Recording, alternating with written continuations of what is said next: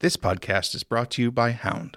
Hound comments on style violations and GitHub pull requests, allowing you and your team to better review and maintain a clean code base. Try it now at houndci.com. So I'm on a new project. I've been for like the last 3 weeks. You didn't say hi, Sean. How am I supposed to know that we started? Let's try again.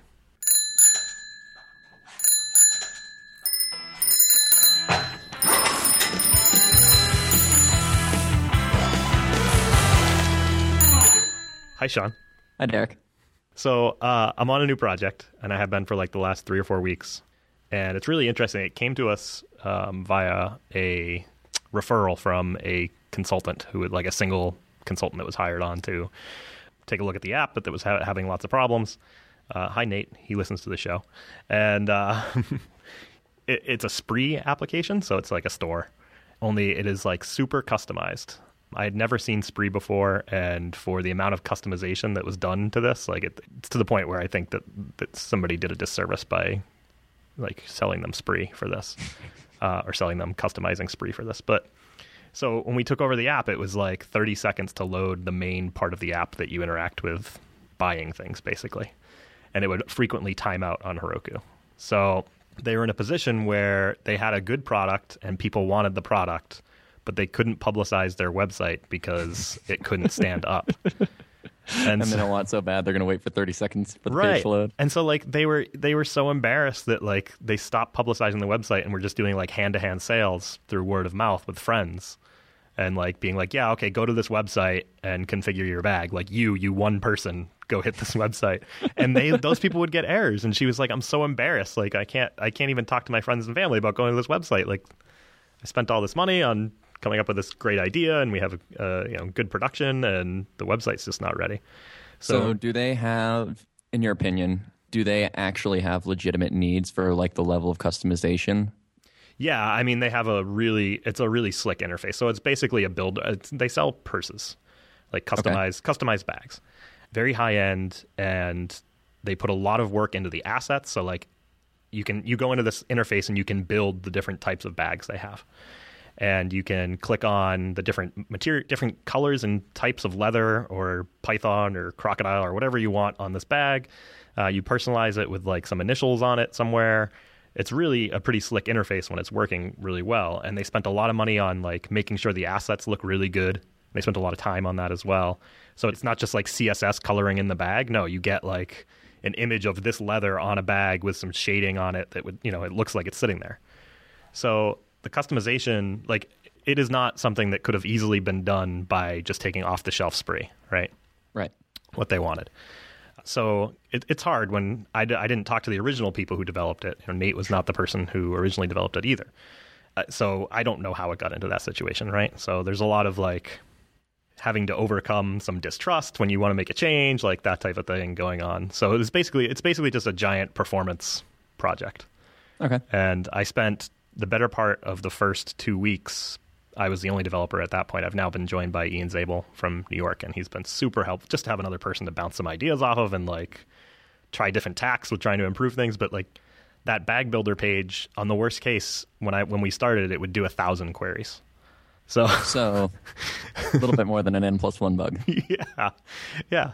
So it would do 1,000 queries. So we started like, okay, well, let's get these queries down. And after a while, that becomes like diminishing returns as well, because like it was pretty easy to carve like 200 off the top, right? We had it down to 800. Then Ian and I paired and we knocked off like 450 more queries. It was like, okay, we're getting there. And then I went on vacation for a little bit. Ian knocked off like another couple hundred. So like we're down to worst case scenario doing something like 100 queries, right? Which is still a lot of queries. But at that point, we were like, okay, we have a better understanding of how this page gets put together. What if we tried some fragment caching? So we've talked a little bit about that on the show. So we added, the Russian doll fragment caching, and that, like, instantly things got way better. So we're pretty happy with that. Now, like I mentioned before, there's a lot of images involved in this website. So now we're looking at ways to optimize the image loading. So like the first thing we do obviously is like optimize the assets because the assets are too big. Right. But that's still like we've got 50 to 100 image requests on some of these pages. So what I've been playing with today is obviously we also put a CDN in front of this stuff to try and speed some of that up. Right.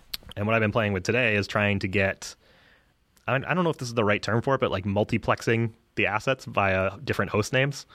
So like instead of having media.example.com, and that's where you load all your assets off of S3 or whatever, you do like media1.example.com, media2.example.com, media3.example.com, media4.example.com. I thought that doesn't do anything anymore. It does still. Like, so browsers at this point, like Chrome will do 6 active connections to a host name at one time. So if you're downloading 20 images, getting up to 3 would be okay. It also has, like, each browser has a maximum per host and a maximum overall. See, I could have sworn that was at the point where it was like, if you support IE8, you still have to worry about that, but browsers don't do that anymore. No, so I was just looking at this. Let me pull it up because it's actually stupid. Interesting. We should fix that. So it, actually, like, I don't know if it's in the, you know how they rewrote the HTTP/1.1 RFCs? Mm-hmm. The original RFC, I'm not sure if it's in the rewritten one, but it said in the RFC was like 2 connections per host. Oh. So everybody just started ignoring that. I imagine that's probably one of the things they changed when they updated the spec because everybody was ignoring it anyway. Well, on HTTP2, you wouldn't even use multiple connections. You'll just do it all over one connection with server push anyway. I'll take your word for that. I mean, it would still be... I don't understand how HTTP2... I understand how HTTP2 solves some of these problems, like compiling assets and things like that. But I don't necessarily... Like, if I have a lot of things I want to get, and my maximum bandwidth won't be saturated by one connection, why not have 2 connections or 3 connections, right? Especially if I'm getting them from an external service. Like my assets are on S3 and my application is on Heroku. So I can have one connection to Heroku, start downloading that, and then all of a sudden I'm like, oh, I'm getting these image assets from S3. I'm getting these JavaScript assets from another S3 bucket. Like, and I'm getting them all at once rather than... Presumably client bandwidth is going to be the bottleneck, not server bandwidth. Right. I mean, I think at some point, client bandwidth definitely becomes the problem. I don't know. It would be interesting to see. I'm looking at I pulled up the stats here. So, like, from Chrome 32 on, 6 connections per hostname, maximum of 10. Is that right? Wow. I don't know if these are most up-to-date. These are on Browserscope. We'll link them in. But, like, IE9 actually has a maximum of 35 connections total and six per hostname. So, pretty good. IE11 is 13 per hostname. It's crazy. Okay. It's like, they're like all, yeah, it's all over the board. IE Mobile 9, 6 connections per host name, 60 max. Like, what? Right, but so the reason that it would be faster to do multiple, why is it faster to do multiple simultaneously? I know that like server push would let you skip this because you're just skipping the overhead of doing additional TCP handshakes and right. HTTP and reestablishing the connection and resending request and response headers. And at that point, if you're just treating the entire thing as one gigantic file, there shouldn't be any reason that splitting it into a bunch of smaller files and trying to load them in parallel would be any faster because just the protocol itself already pushes it, presumably, to the maximum that the bandwidth allows. Right. I mean, I can only say for now, it's you know, I'm not saturating on HTTP 1.1, which is, you know, where we are today. I'm not saturating client bandwidth, right? So sure, opening more connections is going to be helpful. I think. I guess it's just because the files would be so small that you wouldn't have time to. Yeah. Like each individual file is probably small enough that you're not. That would be why. I think. I don't know. But so like even this has been kind of a hassle because they were originally set up with you know, they have SSL on the website, but they have it via Cloudflare. And I mean Buttflare. What? I mean Buttflare. Yeah. Using the cloud-to-butt plugin. It gets confusing because I use today, in the last 2 days, I've been using both Cloudflare and CloudFront. CloudFront is Amazon's thing. Cloudflare is like a different CDN. Yep. So I just keep mixing the two. I'm like, oh, on CloudFront, I can do this. I'm like, no, I mean Cloudflare. And then I'm like, jeez. So like they rely on Cloudflare can give you like this free SSL basically. So they've been relying on that. So I have to go through Cloudflare to get the free SSL unless I want to go and buy a new cert and put that on the server, et cetera, et cetera. So I've got like layers of CDNing happening where I'm like, why? Oh, I messed up the headers. I got to dump the cache. So I go and dump the CloudFront cache. And then I come back and I'm like, why? These are still wrong. I'm like, oh, I forgot to clear the Cloud Flare cache. And so then I've got to clear them both because now they both have bad data. And I mean, isn't the time you're spending dealing with that setup more expensive than buying a wildcard cert? Yeah, probably. What we ended up actually doing and what I was doing right before I came down here was just going to yet another CDN and setting up Fastly because Fastly will allow me to do what I want to do, which is pick my SSL hostname and have multiple of those SSL hostnames mapped to the same backends. So it allowed me to set up like my company example -1, my company example -2, my company example -3 .global.ssl.fastly.net. So now I can multiplex between all of those domains, use Fastly cert, not have to worry about having a cert of my own, et cetera, et cetera. The only complication comes like I've got this. We have a lot of these assets have been uploaded with Paperclip. So those go to S3, right? So through the admin interface, you add a new leather to the bag or whatever, and you upload it via Paperclip, and it goes to S3. Some of the assets are like marketing assets that are in the Rails app. So on Fastly, I have this configuration that has to say, like, if it's looking for something in /assets, then route that to Heroku, right? But by routing to Heroku, what we're actually doing is routing to Cloudflare. So in those cases, it goes from your client to Fastly. If Fastly doesn't have a cache, it goes to Cloudflare. If Cloudflare doesn't have a cache, it goes to Heroku. So it's a big mess, basically. And HTTP is fun. I think the lesson I'm learning, basically, is when we start a new project, if I'm not comfortable with, like, where, like, if they have a CDN set up and I'm not familiar with it, and they have, like, the certificate isn't set up the way I would like to set it up, and DNS isn't set up the way I would like to set it up, like, maybe just be like, hey, listen, we're going to do things like this with these services that we're familiar with, and, you know, bite the bullet at that point. We're like, we're going to get you a wildcard cert. Like, I was looking the other day, if you go with DN Simple, who's $25 a month, you can get a wildcard cert for $100 a year. Yep. You're like, okay, great. If you try and buy a wildcard cert from somewhere else, it's well more than $100 a year, so I don't know how they do that. But well, they're way less than $25 a month. They're only $3 a month for the minimum tier. Yeah, I think I looked at, like, for 99% uptime or whatever, it's $25 a month for the SLA. If you want to buy the SLA, so they can, I mean, that doesn't really mean anything. It just means they refund you. I don't know. So yeah, there's going to be, and like the other complication of that, like the other reason I always shy away from like, oh, we've got to make these changes is like, that requires somebody to sign up for something with the credit card. So I've got to like go and be like, hey, product owner, can you please log into this website, sign up for this service? So I'm trying to get to the point where like I've got this multiplexing the assets on Fastly done and see like and actually get numbers and be like, yes, I can prove it's going to be worth this. Now go sign up for Fastly, DN Simple, a wildcard cert, and we'll cancel all the other stuff. You know, that would be a cool app, like something that just for people who work in some sort of service industry where you bill things on behalf of your client but would like to not put recurring charges that will last way longer than the engagement on your card because then you have to continue billing them. Right. Till the end of time, like something that just generates a one-off credit card number or something that just forwards it to the client. One-time credit cards used to be a thing. Like in the, I don't know, early 2000s, it was a thing you could do where you could log into your credit card provider's website and be like, I want a one-time credit card because I'm going to go use this website I don't entirely trust. And they would generate you a one-time credit card or a credit card that expired in 3 months or whatever. And you would use that. And it was great for it. I used it all the time when I was like signing up for services I wasn't sure about. I was like, but it was going to be a recurring billing thing. Be like, well, worst case scenario, they get 3 months worth of charges off me because this credit card expires in 3 months. So that used to be a thing, but that was pretty cool. In this case, like we actually have a really good trusting relationship at this point with the client. And I suspect like if I was like, listen, I want to sign up for this, this, and this, it really wouldn't be a problem. And she would take care of it. Or she would just be like, here's a credit card. Yeah. Go sign up for what you need. But it's a matter of like if I can do it all myself, then great, you know? Yeah. The other thing I've done, and I've done this now on the last 2 projects, is use Turbolinks. How's that going? It's going great. It's pretty good. Like there's a couple like this project in particular has a lot of really hairy JavaScript. So I was like, I'm going to throw this on there to see if it like speeds up page loads. And it did speed them up a little bit. And I was like, I'm going to see if this speeds up page loads. I'm sure it's not going to work because of all this pre-existing JavaScript that was written without it in mind, right? So all I did was put Turbolinks on there, add like the Turbolinks track thing to the assets in the head. So that tells Turbolinks, like, make sure these are always current.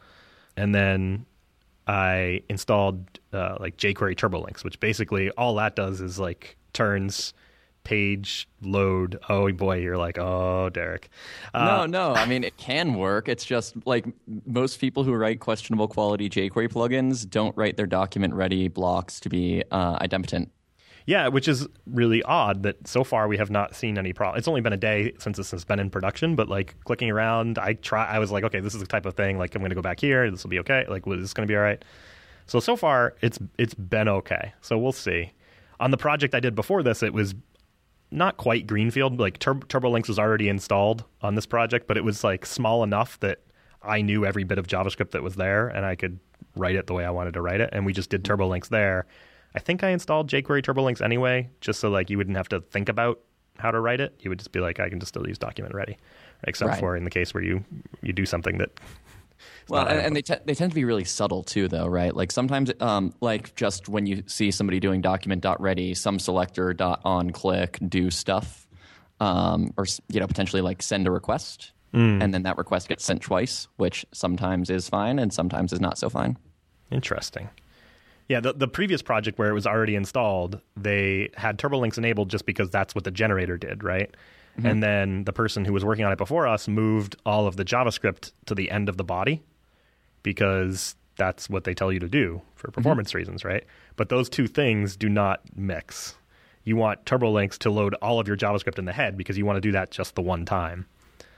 You can get the same behavior performance benefits of putting it in the bottom of the body by just putting async true on the script tag. Right, and that's I don't think I even bothered putting it. I just hoisted it into there. But the weird behavior they were seeing was that like everything worked usually, and then sometimes it would click a link and nothing would happen. And I was like, that's really weird behavior. But what happens if I move this script tag up into the head and then everything was fixed? I was like, okay, interesting. So there's definitely some gotchas, but and like on this app. The previous app that had already had it installed, everything was really fast anyway.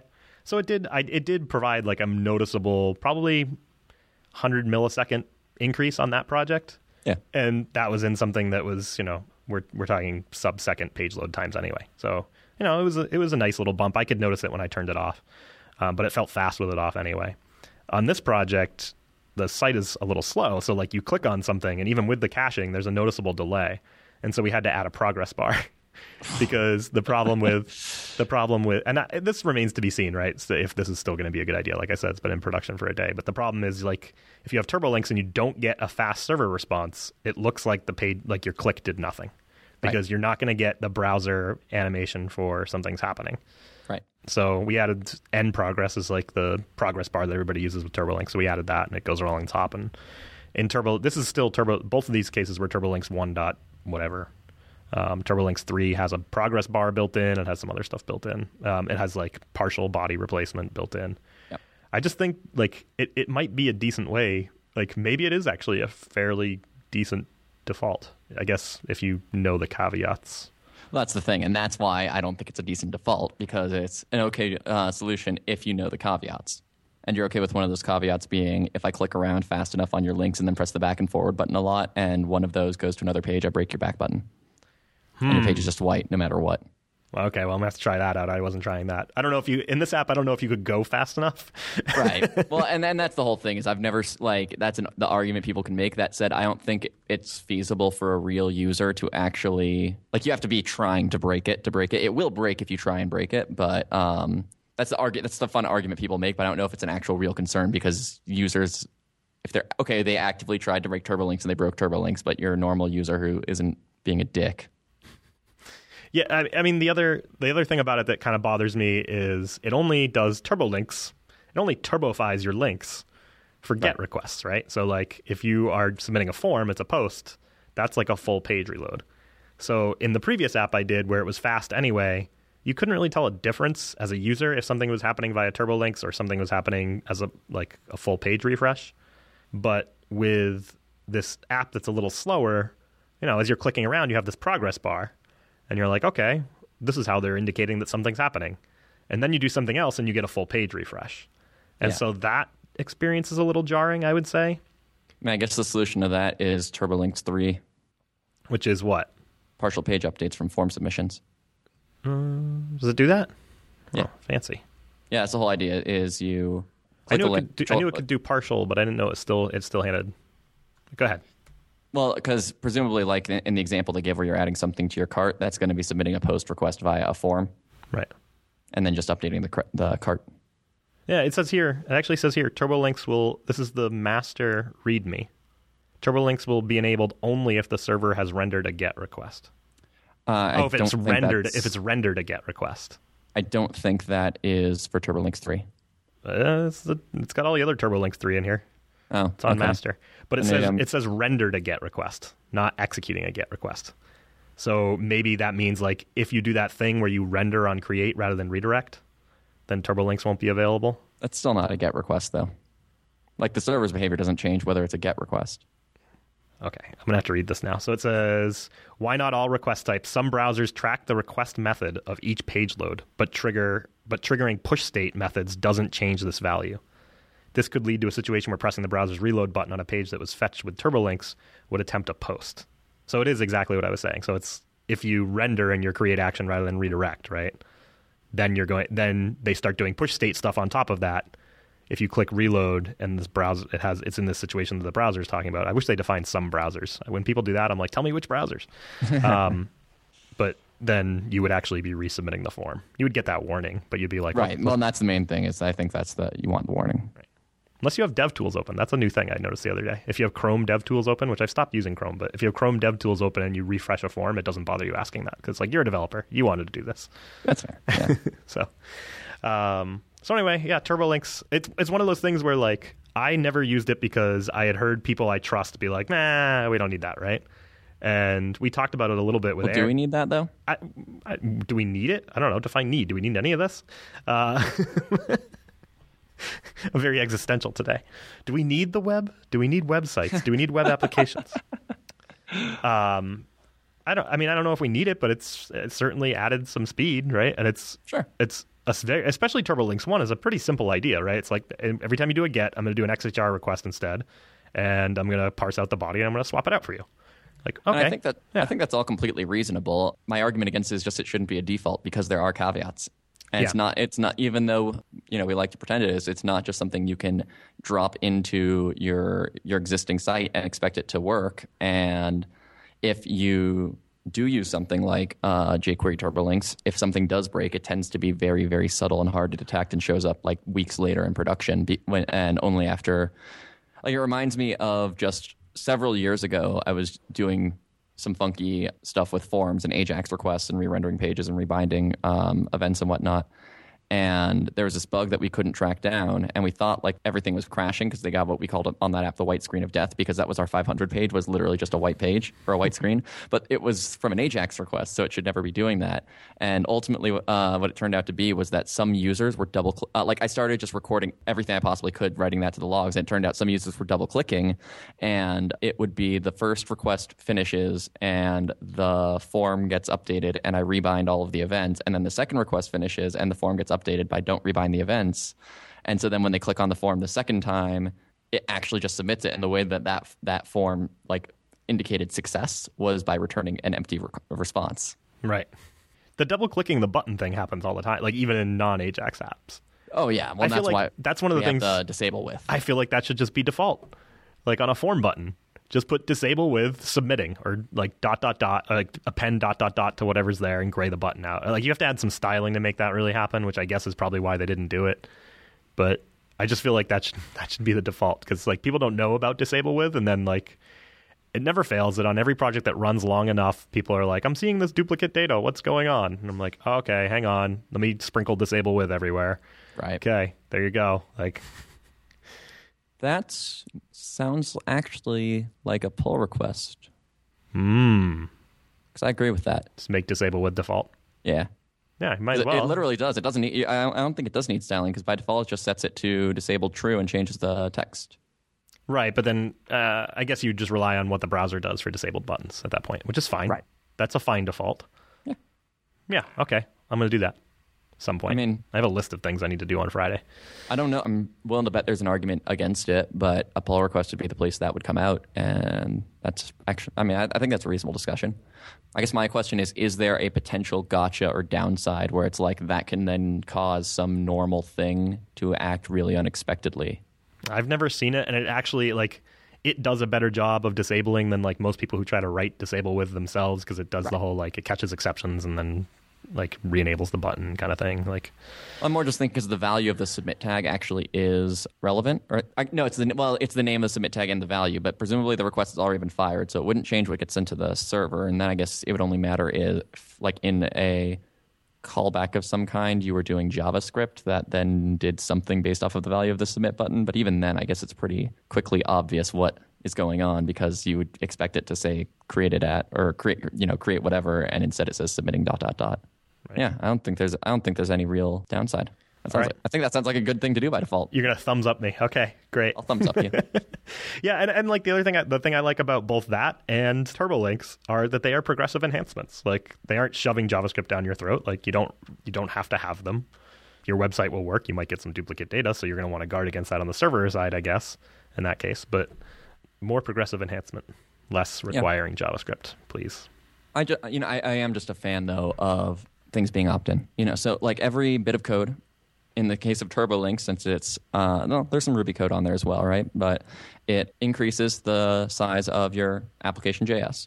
It increases the memory load on your server. All of this by very tiny amounts for Turbolinks in particular, right? But it's just one of those things that if you don't want the benefits of Turbolinks, or aren't prepared for the gotchas that come from using Turbolinks, like, it's a thing that you can opt into. So this is also part of the argument against Action Cable being in a dependency of Rails by default, is that every gem you require increases your memory usage, which then ultimately, if you're on something like Heroku, where you only have 512 megs of RAM, can very quickly end up increasing your server costs.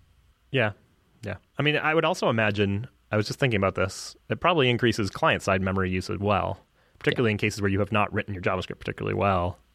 You could probably get into some, I should look at that, because I don't trust this JavaScript at all. I have a feeling it's pretty easy to cause a memory leak with Turbolinks. I've never actually investigated it, but I have a hunch that, like, you can probably find a lot of apps using Turbolinks that have a memory leak that are accidentally holding on to the entire DOM tree of every page ever loaded. And then back to your original point, like, those apps don't even know they're using Turbolinks half the time. Like the app I was working on before, where they were like, I don't know, why is this page load broken? It's because they didn't, like, I explained it to the product owner who was technical enough. Like, he did some development on it. He wasn't the primary developer on it, but like he was like, what's Turbolinks? And I told him what it was. And he's like, oh, well, why is that causing this problem? And I tried to explain that, and it was like, that's a funny thing to have done to me. It's like, yeah. But see, and that's the benefit, right? Is that at the very least, Turbolinks is just a default gem file entry. Right. Not dependency of Rails itself. So you would never have broken your app by upgrading. Right. You wouldn't have done it by upgrading. But every time you run new, you're like, run Rails new, yeah. This thing is happening, and you didn't opt into it, and it's not well known enough, I think, to for you to really know about it. So yeah, I mean, I see that. I mean, I like it because, well, I'm giving it a shot and have been liking it, but I know of its limitations. Not all of them, but I know that, like, I know the kinds of things I'm looking out for, right? Like, I'm trying this Turbolinks thing, I'm going to look out for this. Yeah. But if you don't know that, and you just think you're writing JavaScript and jQuery as usual, it's a problem. I think it's also, the same thing with fragment caching, right? So your app should be fast without those two things, or it should be moderately fast, right? So you should be able to get to, without fragment caching, like, you should still be 99th percentile, 200 milliseconds or less. And then use fragment caching to get you under the 50 milliseconds or less mark. But you don't want on a cold cache to still be painfully slow. And I think the same is true of Turbolinks. A lot of effort that used to go into setting up your assets so that page loads were fast and there wasn't a lot of parsing of JavaScript that had to be done just to render the page. That used to be a thing that we did, and I don't think people spend a lot of time on it anymore. And if you look at, like, the Google PageSpeed tools, they give you all kinds of very specific things that you can do that will do more than not just increase your overall render time, but like time until the user sees something on your page, right? Like, web fonts are so friggin' annoying on mobile. Because nowadays some browsers at least wait 3 seconds, right? But for people who aren't familiar with this problem, if you use web fonts, your page can be entirely loaded and the DOM can be completely rendered, but all text using a web font will be invisible until the font has finished loading, which can sometimes take a very long time. Now, what some mobile browsers have started doing is they've done this middle ground of they'll wait 3 seconds for the web font to load, and if the web font doesn't load in 3 seconds, show a fallback font and then pop back to the web font when the web font is loaded. And the reason that they wait for the web font in the first place is to avoid the text pop-in, but that only matters if you assume that the server serving the font is very fast and that the client is very fast and that there aren't a ton of other assets being loaded, which is almost never true. And then as soon as Chad was just tweeting about this yesterday, right? He's in London and his mobile connection is way slower. And whenever I travel internationally, I'm on roaming data. So my connection is like 128K. and half the internet becomes unusable. Right. But the alternative of like, okay, so there's the alternative of don't use a web font. Use a font that we know to be web safe and available, right? But that ship has sailed. People are going to download fonts. So the alternative is to load the font in a manner such that like it happens afterwards, right? So like the page loads and then you load the font. And then you let the text pop in happen. But then you get the flash of unstyled text, the FOUT, right? Yep. And that's a thing that people rail against as well. Like, oh, that was really jarring to see like Times New Roman or whatever the hell your fallback font is. It's not Times New Roman. When people are railing against it, is it like somebody has done studies and showed that it greatly hurt user engagement? Yes. No, I have no idea. I mean, like because that's how the entire internet works, right? I mean, right. And progressive enhancement. You're progressively enhancing your font. Well, and one would hope. You know, I think part of it is like we've shoehorned web fonts into HTTP when they should have stricter caching because the font doesn't change. Unless you're using a custom icon font. Why would your custom icon? Oh, because you're going to have a different custom icon font than I'm going to have, and vice versa. No, but I mean, like when you reference the font which is uniquely associated with your website, right? You know, if you say you're going to use Helvetica. Yeah, sure, go download Helvetica, but like you don't need to continuously go check and get a 304. It's never going to change. Well, I mean, you can put the cache headers on it so that doesn't happen, right? You can. What's the upper limit you can set on that? I think it's a year, yeah. So why is this even a problem then? Why would the browsers be making a second request? Well, because maybe it's not, I mean, just because it's a year doesn't mean you have that much storage on your device to store everything in your cache. Like True. Your browser is going to expire your cache as well, and you're going to clear your cache or whatever. Like so, I suppose you don't have unlimited cache space. You kind of do if you have a terabyte hard drive, but then again, I guess if you're assuming you have a terabyte hard drive for unlimited cache space. That's no different. Terabyte hard drive on your mobile device is not going to happen. No, it's on the cloud. Well, yeah, that is exactly where it is, Sean. That it has to be downloaded. Anyway, my point being, though, I feel like it's, you know, we don't like the flash one style text because it's ugly, but it's at the expense of like making the internet unusable for some people. Yeah, anytime I notice that, oh, I'm waiting on a web font, that's a loss. I would rather see the flash of unstyled text personally because I don't want to wait. Right? Yeah, it is an accessibility issue. I mean, a lot of things boil down to accessibility issue, like how accessible is your web page over a slow connection. So, anyway, performance. So that's been going well. Yeah, I mean, it's faster. It's a lot faster now. Now we're just kind of trying to squeak out. Like I said, I think the image loading thing is the last thing we have to do. That was actually one of the suggestions from the Google page speed, either in the audit directly in Chrome or in the page speed tools. I can't remember. We'll link to the page speed tools thing if you haven't seen that before. But it basically suggested like, hey, you might want to load some of these off of other servers, and like another thing it was suggesting was like using a different domain, which will be useful now that we're switching to like a Fastly domain so that you don't send cookies, etc. Oh yeah, that's a good point. I mean, they're small, but you're doing that on, you know, if there's 60 image requests and you're sending, you know, 50-60 bytes worth of a cookie every time, that adds up. So and keep in mind, and you know, people also need to keep in mind too, right? Users' data allowances are getting more and more restrictive. Yeah, it adds up. Okay, we got to do this every week now, so I guess I'll see you next week. See you next week. All right. Show notes for this episode can be found at bikeshed.fm/26. As always, ratings and reviews on my iTunes are much appreciated. If you want to give us feedback on this episode or any others, you can tweet us @_bikeshed or email us at hosts@bikeshed.fm or leave feedback on the website at bikeshed.fm. Thanks for listening to The Bike Shed, and we'll see you next time.